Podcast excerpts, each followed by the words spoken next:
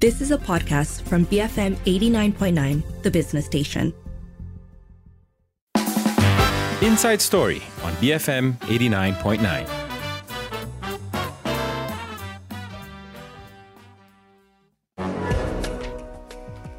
Good evening. This is Sharmila Ganesan and Sharad Kutan. Tonight, it's all about the freshly minted Padu portal. First, we'll be speaking to Dr. Lau Cher Han, who played a part in developing the portal. And then later on, we'll be speaking to Dr. Rachel Gong of KRI on how Padu can stay relevant and effective in the long term. So let us know what are your thoughts on this new database? Have you registered for Padu? You can call 77332900, tweet us at BFM Radio, send us a voice note or WhatsApp at our U mobile number 018 This is Inside Story.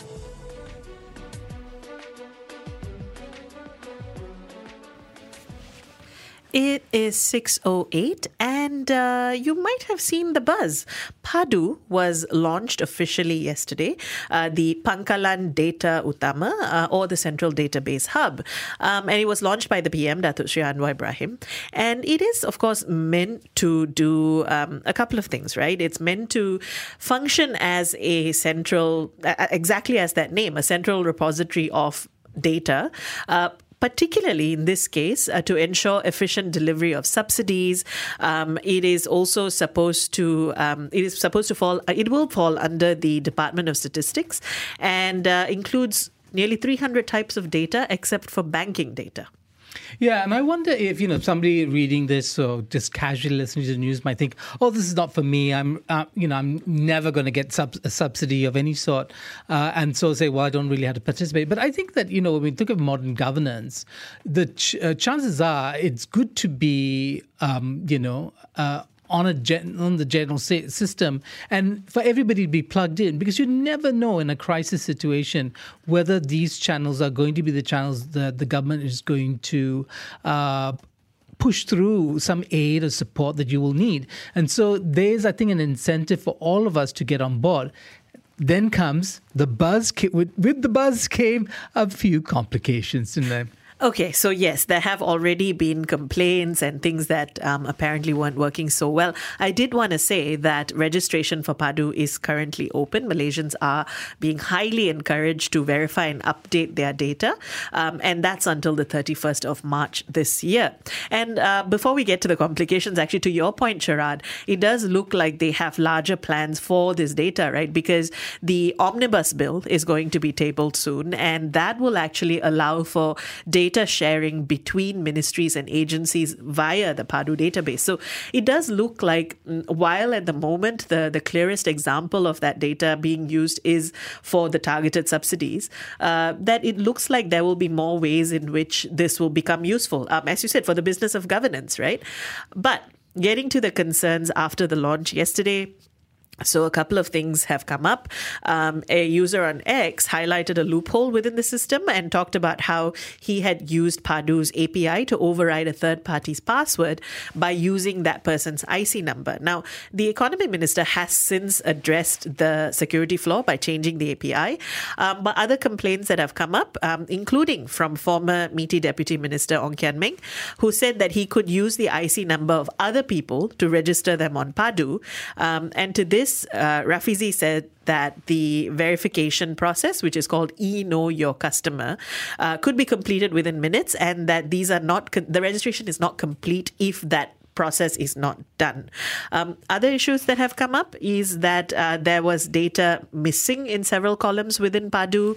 So, of course, these are all it's good that people are highlighting these issues, right? Um, but I think what this also highlights is a certain um, cynicism or, or perhaps uh, hesitation on the part of many Malaysians to fully sign on to an initiative like this. Yeah, so uh, so I think people are genuinely and legitimately concerned about uh, breaches um, that we've had in the past, with leakage of data. Uh, you know, I just today, you know, found that I was uh, that you know my credit card card probably was uh, information was leaked and, and somebody'd been using it. So, you know, it happens on a almost daily basis. We, we're confronted with the fact that data can be so powerful as a way of promoting good governance, but at the same time, there are these attendant dangers. And I, I wonder if this particular um, failure to, um, you know, find this flaw or loophole, um, you know, will lessen trust in the government in, in rolling this out, which is unfortunate because I think this is a great initiative if they have gotten everything right about it, especially the security of the data, then, you know, I think you you'll have a greater buy-in. So without the trust, you're not going to have a great buy-in. Without the buy-in, uh, you're not going to have um, a system that can fully function, right? Because what you do need is to get as many people on board. So we will actually have with us uh, Dr. Lau Han uh, very shortly, who was involved in the development of the PADU database. So if you have questions for him, um, you can send that through. Um, of course, the number to call is double seven double three two nine hundred. Uh, you can send us a voice note or WhatsApp at zero one eight seven eight nine double eight double nine. Tweet us at BFM Radio. Um, as I said, after this, we'll be speaking with Dr. Lau Han. Uh, but in the meantime, do send your thoughts through as well. What are your thoughts? Thoughts on this database? Have you registered? We will continue the conversation after this. Uh, in the meantime, stay tuned to Inside Story, BFM 89.9. Best for money, BFM 89.9. It is 6.14. You're listening to Inside Story with Sharmila and Sharad. And we're talking about PADU, the database that was just launched yesterday. Um, and we've been asking you for your thoughts. What are your thoughts on it? Um, have you registered? You can call us, you can send us a voice note, you can WhatsApp us, you can tweet us. You can also send through questions you have for our guest because joining us now, we have Dr. Lau Cher Han, CEO of Accio Technologies, who was also involved in the uh, development of PADU. Uh, good to have you with us. Hi, good evening, and hello, everyone. So let's start with a little bit of background on the role you and your team played in the development of PADU. Sure. So first of all, disclaimer: we didn't build the the website or anything, but we we handle the model building, and then we help them to collect the data, clean the data, and then to verify against the previous rule sets, etc. So basically, it can cause uh, the the machine learning engineers is also we're also part of the team. Yeah. So, what were the considerations that you had in mind when developing the platform, especially uh, or being or participating in its development, especially in terms of what is the best channel to, say, for instance, target subsidies? So the, the very main thing is actually twofold. The problem is twofold, right? First is the people who needs to receive the subsidy, they are either not aware or they did not receive the subsidy they, they deserve, they should be receiving. And then the second one, of course, is people who is no longer in the status of eligible, you know, kelayakan for the subsidy, and they are still receiving subsidy. And we need to find out who are they and why are they still receiving those subsidies. So these are our main uh, job when we first started the project. Can I just follow up on that? And whether this, when you know, when the initial idea of you know using the system for targeted subsidies, uh, is that is that a limitation, or can uh, the system grow to be something bigger than just how to channel uh, targeted subsidies? Actually, not quite that. I think YB Rafizi put it in a very nice way and a very right way is that the near real time. So a lot of time we rely on the consensus, right? The the census, right? The the Banci, and then uh, we do it like every once every five years, one every, once every ten years. And some people even like I read the comments as well. They say we can link it to LHDN database, for example. But don't forget, we only make our income tax claims once a year. So a lot of the situations of those people who uh, who need the uh, subsidy and they need it like right now or they need it yesterday. So this, I think PADU is is out there to help to solve this problem as fast as possible and as much as we can. Cher Han, we do have a caller on the line. Uh, good evening, William. What are your What's your question for Cher Han? Hello, good evening, everyone. Thank you for having me. Hello, doctor. So, if Hello. I'm not mistaken, I heard you say earlier that you're not in charge of the website building process, just the backend. Yep. Okay, yes. understood. So, because my earlier question was that I'm sure you've heard of all of the security difficulties in the PADU website. So now I want to change it slightly. So, what is your experience working in such a team where you know basic penetration testing and it's not included in this. And how, how is your experience working here? Why is there an, even an issue of this scale in the first place? Thank you. Sure. Sure. So actually, from my experience, when we were working with the data team, we tried to gather the data. There are a lot of difficulties for us as well. Like we need to sign a lot of things and then go through a lot of departments, all the signatures before we can actually get access to the, the data. And we don't get the full data uh, or we don't get the data with unique identifier. We don't really know people IC number most of the time. So that that is one thing that I can assure you that is that uh, even internally, we don't have access to those data. Uh, one thing that I think what Rafizi uh, teams can do better is that maybe don't don't straight away call it a launch, but maybe we can have some sort of like beta period, or this is something like even in you know uh, tech startups or tech companies, we have this sort of mistake too. Yeah, I, I think that is totally agree with you, William. The there's a mistake that can be avoided, but just that we, we didn't we didn't really handle it very well at the before the launch. Yeah. So actually, to extend that point, what was the process like in terms of testing and the platform before it was officially launched? So for normal websites, usually we'll go through a process like we build a staging uh, environment. So we get people to test it and then we send it to the final testing before we actually launch it into the production database. Uh, we launch it into the production environment. And then, of course, we will work with uh, cybersecurity experts to conduct the proper pen test and work with different like white hats and uh, gray hat hackers just to make sure that the system is as secure as possible. And they probably look into that also, but they, they look into more on the things like uh, the server overloading and then they install something like the Cloudflare or the CAPTCHA behind the scene, etc. So that those are our their concerns and they, they, they just mis, mislook the point that uh, people can just look into the API and get the raw information from there. Yeah. Yeah, so okay, for us who are not technically minded, um, the API is an application programming interface. So I just learned this like two seconds ago, uh, So you know, uh, could you please explain to us in layman terms what this API means?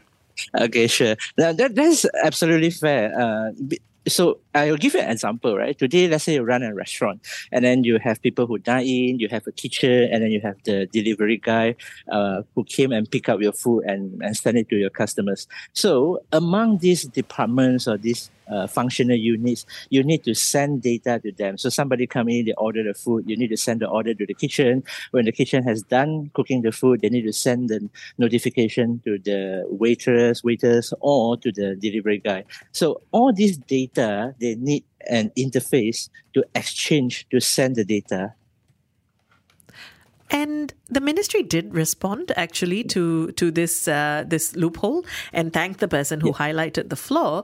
How important is this sort of uh, feedback, and is this part and parcel of the improvement process? Definitely. So usually uh, when we launch any sort of website, we will we will have a proper feedback loop like this. So the users will give us feedback. They will tell us, uh, "Oh, I cannot log in." You know, that's very normal. And then we will we'll fix it. And to, to be fair, right? When was the last time we see a government initiative launch a website or the functions that uh, so many people log in into it and then use it together and give feedback? The last time I can recall is probably the time when we were registering for our vaccines. Right, uh, and that's uh, that was another interesting, um, you know, initiative because I think it was meant to be built into something more than just an outlast COVID, right? But I want to ask you about you know this particular event because it's sort of marred the the launch. Uh, it's you know raised questions about. Uh, uh, the capabilities of the people behind it, and so on and so forth. I mean, do you think uh, people should be or have a legitimate right to be concerned about the system itself, considering this very, um, for some people say, very fundamental problem that has been uh, highlighted? I, I wouldn't say this is a like a very fundamental problem. So I was yeah, it, it's definitely some low level errors, and we we should uh, have something more prepared at least in, in the SOP. So it's uh, absolutely. I'm I'm now speaking as a user and users who use website web services. Yes, it's a concern because, uh, but it's also it's in a good way that if this happens now, then later, right? Yeah. So I I think it's is a is a good thing. Yeah, but it's legitimate, totally legitimate for the rakyat to worry about it.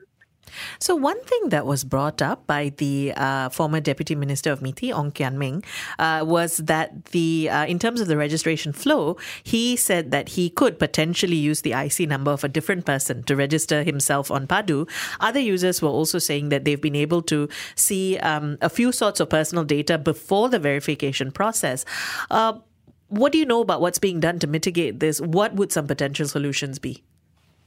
Okay, so the, the the the problem this happens is that when we sign up, when we sign up for Padu, and then they only use the uh, they use the IC number as the your identifier as your username, and then from there, uh, anybody with with the knowledge of your IC number can use that to register. So now they have fixed it. I think uh, YB Rafizi also made a uh, statement that uh, the registration is not completed until the eKYC process is complete. That means you scan the front and back of your documents and then take a selfie, etc. Yeah, so we have um, a listener uh, who's asked a question, John. Uh, John says, What's the safeguard against someone hijacking personal data? Okay, so hijacking is another t- totally different issues that is uh, happening on the back end. So what we were doing is we have to make sure that there are at least uh, multiple copies of the backups, and we have different security layers installed. So there are two things: the author- authorization and the authentication. So only the right authenticated personnel who have the authorized rights are allowed to access those data, those raw data from the back end. Yeah, like I mentioned earlier, when we were working on the data set itself, we don't really have the rights. We only get a small set, subset of the copy of the data. And every time when we need some extra data, we have to request. So these are some of the uh, prevention measures that uh, we have put in. Liana has a uh, an interesting point to bring up. So first, Liana says, "I've attempted to fill in the form. Uh, some info was auto-filled, uh, which is good uh, because this means they've integrated with other government platforms. But then they asked us to determine our own salary. How do they know I'm not lying? Why couldn't they integrate this with LHDN information? Um, and I wanted to use that as a starting point to talk about uh, how well Padu um, rides on or integrates with other existing databases we already have." So uh, like I said earlier, right? The the situation changed, and for most of us, our our income is pretty stable, and we don't have too much to worry about. But for those people who are really below the poverty line, their income is really not stable, and it, it changes every every month, if not every week. So that is the the the situation that those people are facing, and those are the primary target audience that uh, Padu is supposed to help. And then on the second uh, topic is that uh, that's where the digital uh, national ID comes in. So once we have the digital ID comes in, then we can link it up with other uh, government database to get uh, the other the remaining data that we need to have it. Yeah. So right now we only have access to some of them, but not all of them. So, Cher Han, you know, you, in some ways, we, we need to talk about this the digital divide in this country, and that the and precisely the people who need it might be the people who are least capable of accessing the system because they are on that side of the digital divide, right? Up for questions of education or because of poverty or opportunities. Uh, how does the system think about those people who are kind of slightly off the grid? Yep, this is a very good question, and we have thought of it as well. So the thing is, uh, before that, when we want to reach out to these people, we have to send you know ground staff and then to do the survey, etc. So if we the the current way that Padu is supposed to help is those people who need that and they need to come to the uh, the, the system to register themselves and submit the information. So I think this is where uh, we as a as a media, as content creator companies, and also uh, local YBs, we can help and work together to bring the knowledge of this service to more people. And I, I say, if you know that somebody is in need and you they don't know about Padu or they are not aware about it, just tell them and advise them to register themselves, help them, or go to their YBs. Cher Han, um, we have a couple of minutes left. Now, there's been talks about whether Padu is the first step towards Malaysia being our version, uh, towards Malaysia having our own version of SingPass. Is this where we're heading? I mean, in short, what's in store for Padu in the future? So right now, the the first thing that we have seen, right, is that we are we are gathering the data, and then the second step is building the models, and we look into different use cases and extend the use cases to not just the traditional low income people. We also need to look into giving some uh, better uh, tax rate for those people who run businesses, for example, or for people like petrol subsidy on on different scenarios. And this is the petrol subsidy is the next big thing that we are we are looking into, and on on the topic of whether this is the version of SingPass or not, I think it's a, it's a slightly different thing. So SingPass is still the equivalent version of our digital ID, and it is to link up all the services, and we use one set of uh, username and password can access uh, all of the services. Yeah, so there's a slight difference, but yeah, definitely one of the key milestone in achieving that. Cher Han, thanks for speaking with us today. Thank you.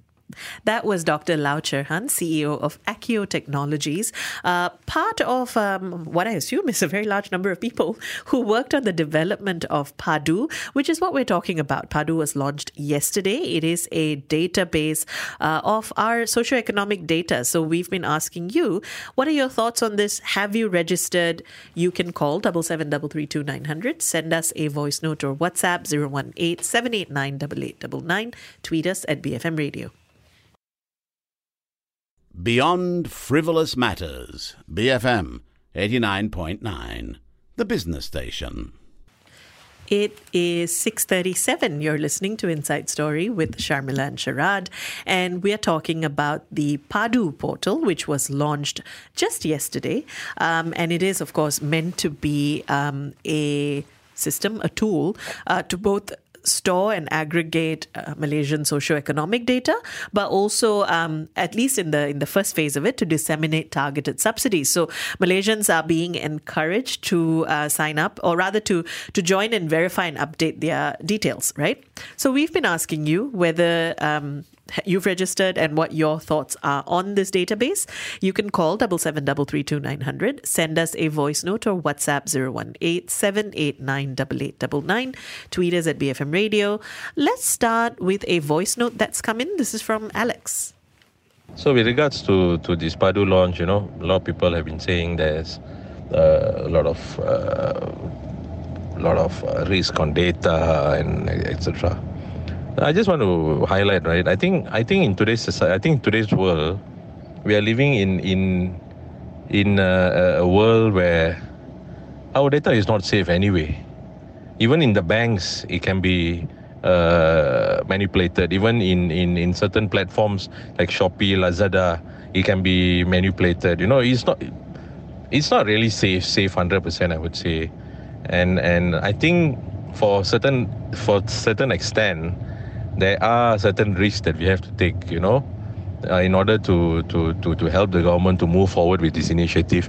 And I think this initiative is it's, it's, it's excellent, and, and it's it's I think uh, they're doing something like Singapore, like their SingPass. You know, uh, when I was in Singapore, uh, SingPass thing was excellent. Uh, I registered with Padu. Uh, everything was so smooth. Um, I think I think as a as a as a citizen, we need to support our government and and and help them to to establish this this integrated data system for for for the future. You know, and and it really really really help uh, in long run. I mean, that's my point of view. Alex, uh, thank you for those thoughts and uh, for sharing your experience. I'm glad it went well for you. Um, and, and I think that I hope at least hearing about that uh, might reassure a number of people, some of whom have already messaged in, who are feeling um, a little bit averse to perhaps trying or updating their details. And I think your point about um, we already live in a, uh, in a world where this is the reality, that digital databases and so on are not just um, not maybe right now an option, but increasingly starting to seem like the uh, reality for many people that uh, we perhaps need to be open to these sorts of shifts. Yeah, I Alex put actually alex you have a really interesting approach to this right that i mean on one hand you say well you know no system is going to be foolproof no matter what it is. But we've come to trust our banks. We've come to trust online transactions. Uh, we've come to trust credit cards, uh, you know, and we know there is gaming fraud, all these things, and yet we trust the system as a whole, right? And I think that's what, um, you know, you're saying that in some sense, in order to uh, up the ante on governance, on up the ante on the way in which government operates, we're going to have to have some trust in it and the systems they provide. At the same time, you know, I, am glad people are asking tough and critical questions. I'm glad people are testing it. So that it's sort of you know the crowd is there to help the government uh, by providing you know uh, or looking out for loopholes in the system because uh, they can only benefit. And i think the government's response to the initial criticism was excellent. That's exactly what you want government to do. I will confess that uh, my immediate thought was i'll give it a couple of days see what problems crop up and then i will go and uh, update my details. So i'm not i know i understand the people for whom this is a little tough and uh, perhaps have all of this, um, all of these fears that are drummed into us on a daily basis about your data not being safe and what uh, you know who might be able to hijack this information, what are they going to use it for? Um, it is actually it is actually quite quite present and sometimes not being tech people it can also be confusing and you tend to conflate different sorts of ideas of security with something like this uh, so it is actually to your point Sharad very heartening for me to hear ministers coming out and saying, well, thank you for pointing that out. We're going to try and fix it. Yeah, so you know, I, I think what uh, the feedback is is kind of essential. Uh, quality feedback is essential. Um, distrust, I think, I think we need to maybe make a distinction between a kind of critical response to any new project with. Um, a, lack of trust because the, the lack of trust I think is quite toxic and quite um, uh, you know, has a way of eating at the the possibilities, right? The potential for growth and for improvement. Whereas being critical and saying, "Well, this doesn't work," or having concrete ideas about things can be improved is a very different uh, t- um, order of pushback against government projects.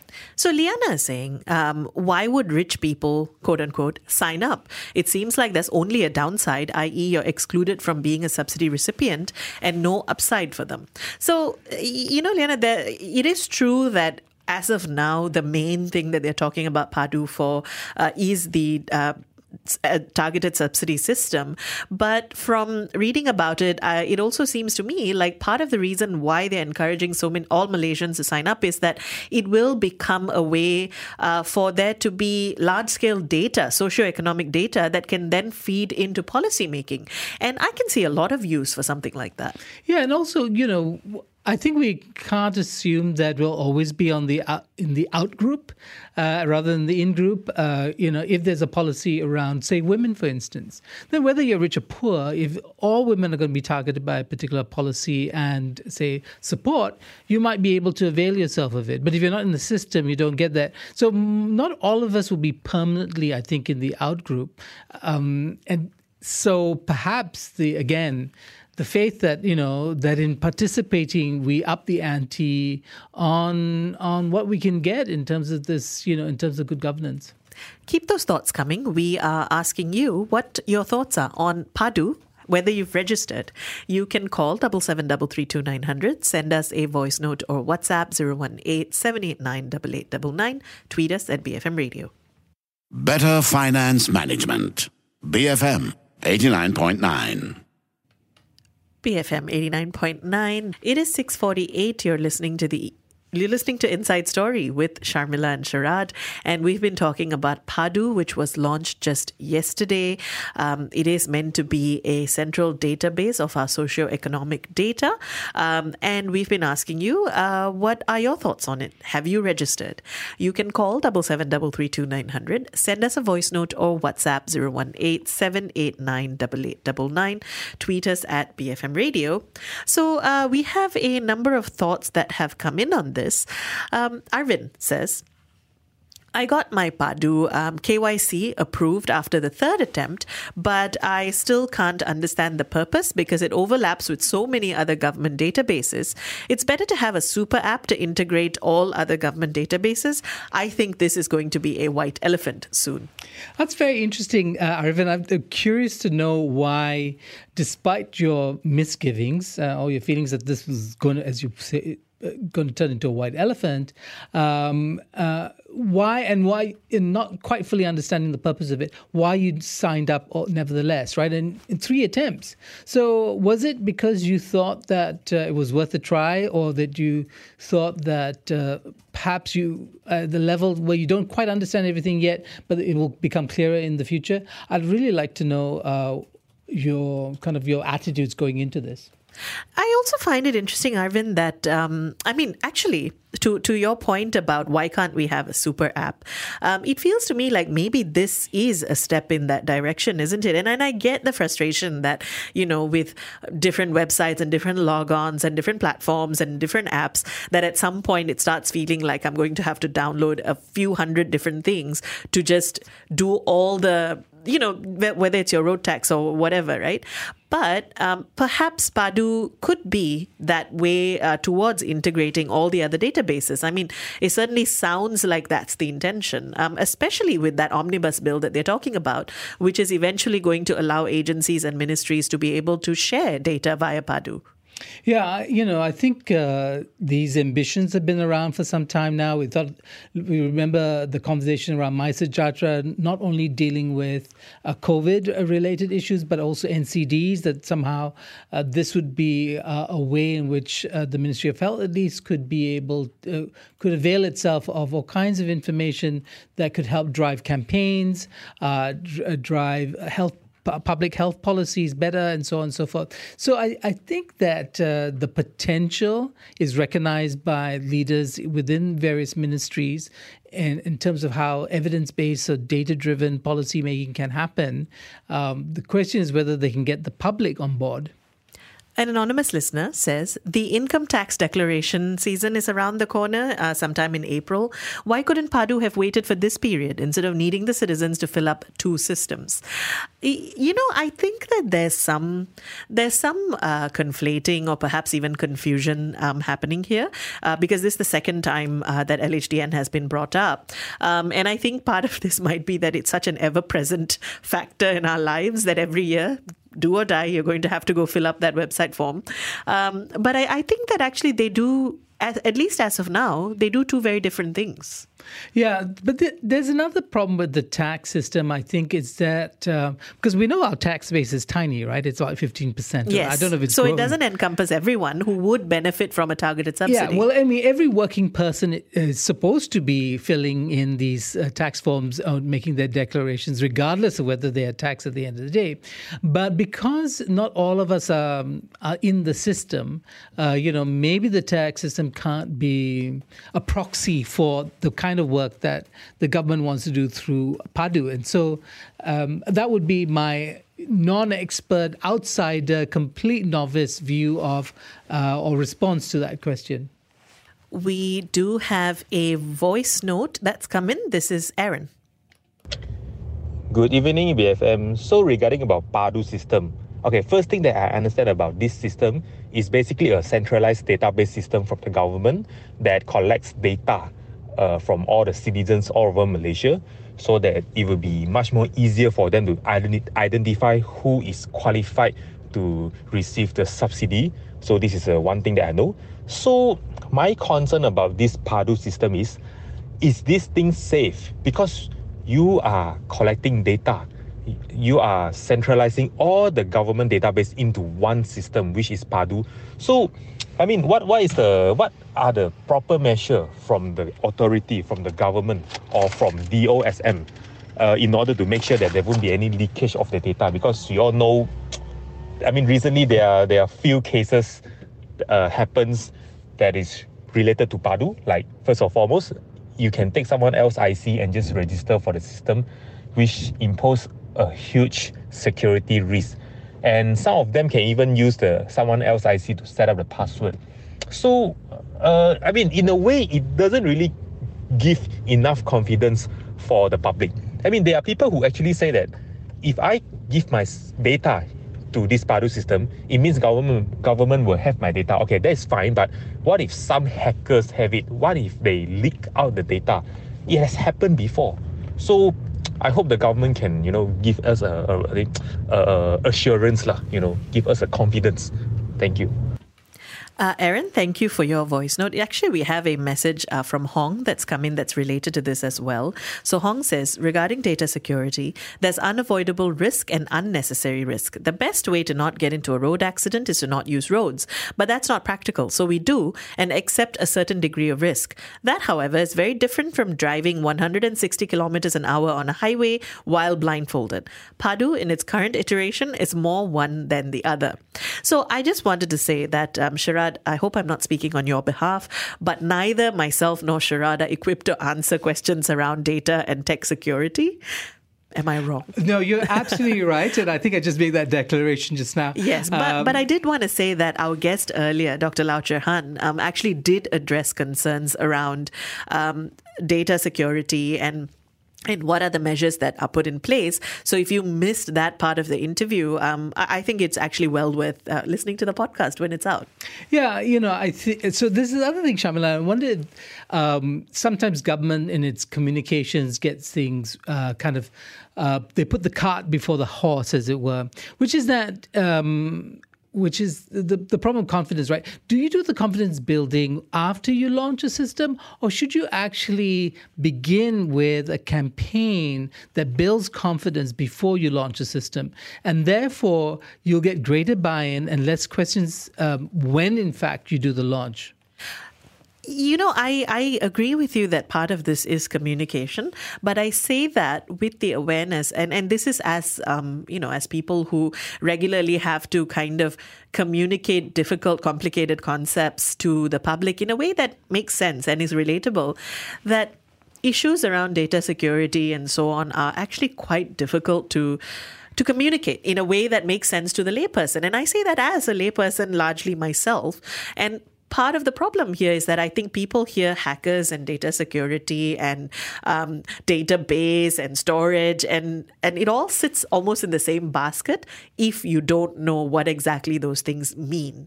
Um, so I do think that the communication is important, but it's also perhaps not very easy to do. Yeah, it, it, no, none of these and things. especially when you want buy-in. Yeah, you want buy-in, and you know, I think that you know the paradox always for me is that the people most likely to have all these tough questions uh, are not necessarily the people who are the the primary targets of these systems, right? So, in terms of targeted subsidies or working with the B40 or the the the poor uh, and the marginalized in the country that are not getting the help that they they could and they should rightly get, um, we don't have and don't hear enough for them. So, I would be very curious to know how much outreach is happening in rural Malaysia, how much of it's happening in marginal communities that live in our forested areas that are outside outside, you know, even like the range of an FM radio station, are they being engaged with? And and because chances are they're the ones who need this help engaged with um, both before because you need to decide what would be helpful, how um, how best to go about it, but also after to make sure they know how to use this database that's meant to benefit them. Uh, we will actually be talking about effectiveness, execution, and um, in a larger sense, where a system like Padu fits into this. Um, uh, idea of digital infrastructure. And for that, after the break, we will be speaking with Dr. Rachel Gong of the Khazanah Research Institute. But in the meantime, do keep your thoughts coming. We're asking you uh, what your thoughts are on Padu, whether you've registered. You can call us, you can send us a voice note, you can WhatsApp us, you can tweet us, and keep it here, BFM 89.9. Be free minded. BFM 89.9 the business station. It is 7.07. You're listening to Inside Story with Sharmila and Sharad, and we've been talking about Padu and asking you what your thoughts are on this new database. Have you registered? You can call 77332900, send us a voice note or WhatsApp 018 tweet us at BFM Radio. Um, we we are going to now expand the conversation to talk about um, well effectiveness, what we want to see from the system, and where Padu fits in within our larger uh, digital infrastructure when it comes to governance. So for that, we are now joined by Dr. Rachel Gong, Deputy Director of Research at the Khazanah Research Institute. Rachel, good to have you with us. Hi, thanks for having me.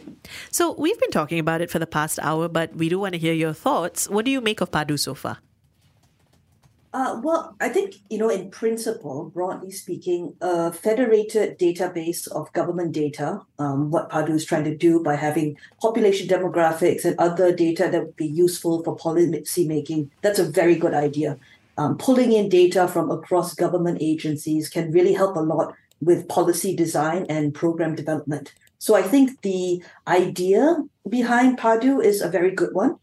But as people often say, the devil's in the details. And um, some of the details that I think uh, really need to be considered and taken very seriously are number one, governance. Uh, and this means thinking beyond just cybersecurity. So we have to think about how will the data be governed in terms of access and storage and deletion, especially as you keep collecting data over time and pulling it from different places. Uh, what what will the data be used for really? And who's the person in charge who takes responsibility if something goes awry, if something goes wrong? What will be the contingency plans? So governance is one. Um, and as we can see, implementation is another. So, how rigorously do you test a system? How rigorously do you test a new component of the system before you roll it out? How do you keep making sure that um, servers and cybersecurity can be upgraded and scaled over time? Where are the redundancies in making sure that data is always going to be accessible when you need it? That's the second thing. Um, and the third detail, really, I think, is um, you know when it involves such a large uh, user base of the public is public communication and really building public trust. So, what do we have to do to get buy in from the public for such a system? How do we build trust in the system? So, it's tough at the moment, I think, to get a handle on what this will really look like for Padu, you know, both long term and, and even now in the moment as it's being rolled out.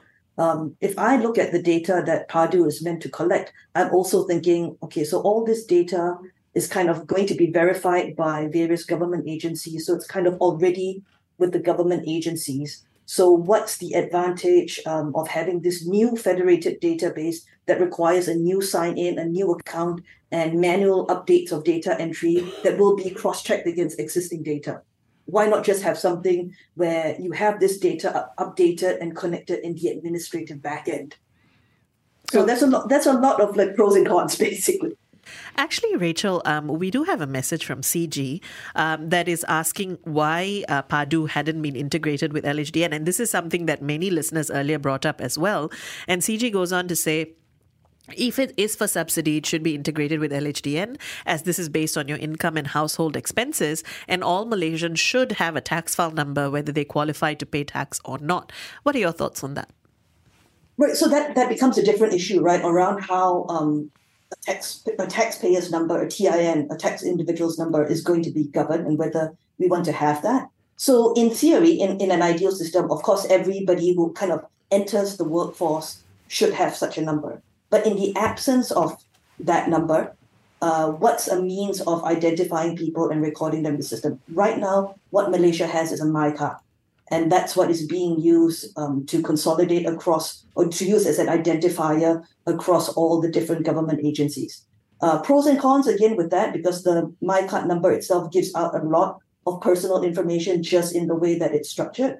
So one could argue that you know a taxpayer identification number would really be a more uh, private, more secure way of identifying people, and maybe that should have been considered as well in the development and design of what the identification should look like.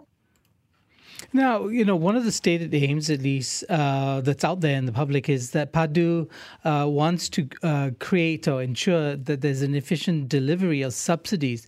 Could you help us understand, you know, what challenges there have been uh, in terms of targeted subsidy deliveries that have been there in the past, and do you think Padu is going to be able to address them? Sure. So, you know, basically, when you have a subsidy for something that is, you know, in, in high demand and that's purchased by a, a, wide proportion of the community, so something like fuel subsidies, right, petrol, the easiest way to implement the subsidy is a blanket subsidy. So everything that's being sold, all sales um, will be subsidized. It doesn't matter who's buying it. And what happens sometimes, uh, a lot of the times perhaps, is that uh, this subsidy tends to be disproportionately benefiting the group of people who don't need it. So in, in the case of petrol, it means that people who are likely to have, you know, fuel guzzling cars um, and are going to buy more petrol and get more of the subsidy are people who can already afford expensive cars. So I think the statistic that's often quoted with respect to petrol subsidies is the T20, the top 20% of um, Malaysians receive more than 50% of the blanket fuel subsidy. So this isn't equitable. And one of the things that PADU is meant to do is to try to, you know, try to identify um, people who are need. Because the problem with um, targeted subsidies is it's very difficult to identify the people who need a subsidy. So in the case of petrol, it's not like you can identify on site who might need subsidies at the petrol pump. So the solution then is okay, let's just raise, remove the blanket subsidy, sell all petrol at a higher price, and then use some other sort of identifier, for example, um, you know, household income, to give a, trust, a cash transfer or a petrol voucher to people who might need a petrol subsidy. But what becomes complicated about that is okay, fine, you have your baseline today. Uh, let's say you decide only people with you know incomes less than minimum wage, so less than 1,500 ringgit per month should get the subsidy. But how do you you know manage and keep track of that over time? What if somebody gets promoted and then no longer needs a subsidy? What if somebody with precarious income one month needs the subsidy and one month doesn't? So with something like Padu, in theory, you've got an updated, you know, constantly maintained database of information that will allow real-time tracking of all that.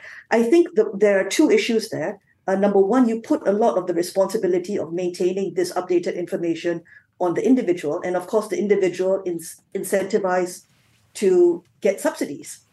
Um, so, you know, the idea that if you have self-entered, manually updated, updated data that's going to be checked against LHDN anyway, again, we come back to that question of why do we need people to manually put things in instead of using administrative data in order to do so. What's what's a way to think about having administrative data do that if what you want to do is target subsidies? Yeah, just for clarification, uh, you know, are you suggesting that people would be incentivized to um, underreport their income because then they would effectively, if they put the real income, they would be effectively outside the the subsidy group? It's hard to say because um, I think you know if you're looking at self-interested incentive, incentives, that's a possibility. But the argument with Padu is it's meant to be checked against LHDN data, which again, if you're not already registered in LHDN, then how do you verify this? So there's a lot of questions around how this all will work in the back end that I don't have all the answers to. Um, but I'm interested in seeing if the system is going to work. So what are the benefits then, uh, as well as the risks of a system that centralizes all this data under one roof? Okay, so let's let's back up a little bit when we talk about centralizing data under one roof, because as as I understand it, um, okay, well let me start first with this idea of having centralized data under one roof. So that would mean that you've got, say, one giant server, one big computer, um, literally in one warehouse, and that will hold all the data that you're interested in for all the people that you're interested in um, over all the time that you're interested in them right but as people keep generating more and more data or as the population increases and all that you're going to run out of space just like any storeroom you're going to run out of space to hold this data so what people are doing now and i think this is what padu is doing is talking about a federated database where this is really kind of a virtual space where all the data can be used um, and processed together, but still the individual data is held separately in different places. So it's actually a decentralized database. And that's a little bit more scalable because you can just put the servers wherever you need them as and when you need them. And so, from a security perspective, um, what that means is that you have to, well, on the one hand, it means that you have to protect multiple places and multiple servers. Um, on the other hand, it means that you don't have all your eggs all your data in one data basket, as it were. And that's probably a good thing. So the pros um, of having this federated system means that you can still use all the data, um, even though you don't need to store it in one place. And that's a good thing from a security perspective. Rachel, uh, we are going to take a quick break, but um, we will be back after this. Uh, we are speaking with Dr. Rachel Gong, Deputy Director of Research at the Khazanah Research Institute, about PADU. Uh, do send your thoughts through as well uh, and keep it here, BFM 89.9. Banish feudal mentality. BFM 89.9, the business station. It's 7.18. You're listening to Inside Story with Sharmila and Sharad. We're continuing our conversation on the newly launched PADU database with Dr. Rachel Gong, Deputy Director of Research at the Khazanah Research Institute. Um, Rachel, just to dive back in, uh, we've got a couple of people um, bringing up the question of uh, the PDPA because uh, Dr. Imran says um, it seems best if the current PDPA Act is extended to government and government agencies, um, as this will ensure correct correct and secure policies are in place to protect citizen data, and action can be taken if there are leaks. Um, Nash, meanwhile, says uh, My only concern with PADU is that the accountability in case of data breaches uh, will not be covered since the government is not deemed responsible under the PDPA. Um, what are your thoughts on this? I think I, you know, I think uh, those comments are absolutely spot on. Uh, the current uh, writing of the PDPA really only covers not, not even that it doesn't include government data. They're absolutely right in that reading of it. It doesn't cover government data, but it also only covers data in commercial transactions. So technically, even any database that is sitting there, but not the data is not being used in a commercial transaction, the PDPA doesn't cover that. So 100%. Um, you know, it, it's time for a, a review and a revision of the PDPA, which is underway. Um, I would say, though, that the PDPA is only one part of a more comprehensive data governance framework, um, which should look not just into government data um, that we're talking about and personal, I personally identifying information, personal data, that sort of thing. It also does need to look into data that's owned by the private sector that isn't being used for um, commercial transactions. So this includes all the sort of you know consumer and marketing data that's being collected now and being shipped into you know big data algorithms and, and artificial intelligence to do all manner of predictions and, and checks and things like that. And such a data governance framework should really include um, regulations around data access uh, data storage um, of course data security and, and things like that and, and even data deletion looking at when we decide that it might be time to delete some of these data or at least allow people who want to opt out of the system a way to delete their data. Uh, there should be a right to information law, um, you know, an audit trail for people who are accessing the data. So if we think about PADU, for example, what we want to see, I think, is a right to information law, uh, data access regulations, and an audit trail for whoever is accessing their data, as well as enforceable penalties for misuse. So if I, as a PADU user, suspect that someone might be misusing my data, I can actually check to see the audit trail of who's accessing it and what they might be using it for, and then follow up as needed. So, Rachel, uh, the economic minister Rafizi Ramli has said that the government will push for an omnibus act. Um, is this, in some sense, a signal that the government is well aware of the framework, both legislative and regulatory framework, uh, and the concerns that you just addressed? Uh, you know, that there needs to be somehow. Um, we need legislation to kind of strengthen that. Is, is that what you, you're reading in Rafizi's uh, statement?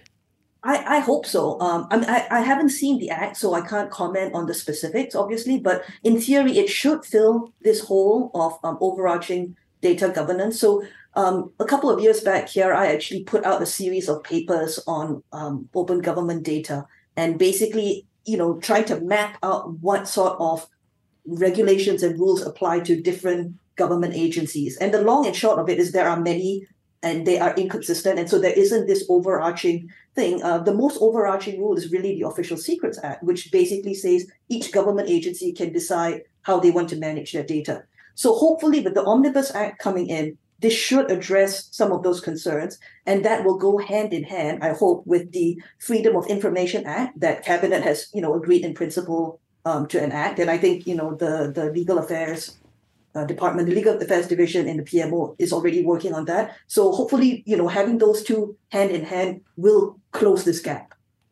So, moving forward, what should be considered to make sure that PADU remains effective as well as relevant in the long run?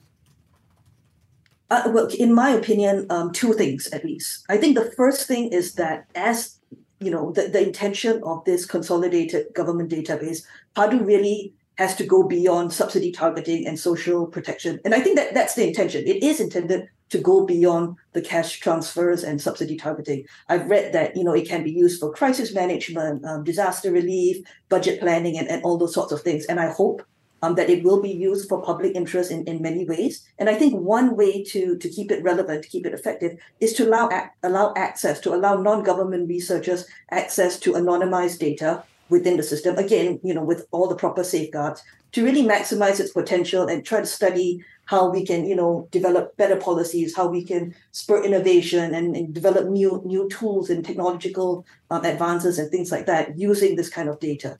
Um, so that's the first one.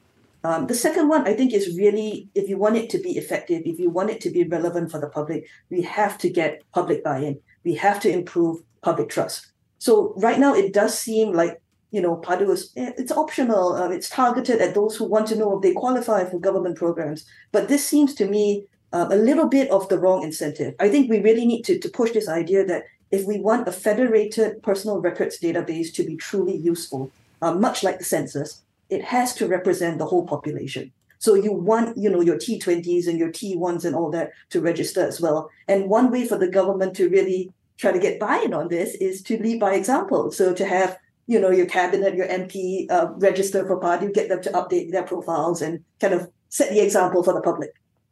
Rachel, very quick. Um, do you think there should be a timeline on the delivery of all these things, the frameworks, the legislation, uh, the communications? What would you like to see as a as a kind of endpoint for all this to come together?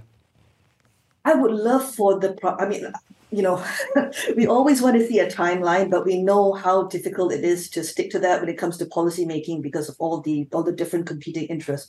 I would love to see priority given, however, to this um, data governance framework. I'd like to see the regulations and laws come out kind of ahead of of a, a lot of the the technical. It's hard to put the genie back in the box, right? So I'd like to see the rules before more of the rollout happens. Before you see things like cybersecurity or improper use of data, and there's no way to get that back. Let's have the rules first, and then think about okay, now yeah, this use of the data does meet with does fit within the regulations. This is acceptable. This is fine. And if it isn't, then there's you know a contingency plan or there's a, a sort of a complaints process that can be followed up on and things like that. Rachel, thanks for speaking with us today. Thank you for having me. That was Dr. Rachel Gong, Deputy Director of Research at the Khazanah Research Institute, weighing in on PADU, the uh, database that was launched yesterday. Keep your thoughts coming. You can call us, you can send us a voice note, you can WhatsApp us, you can tweet us, and keep it here, BFM 89.9. You have been listening to a podcast from BFM 89.9, the business station. For more stories of the same kind, download the BFM app.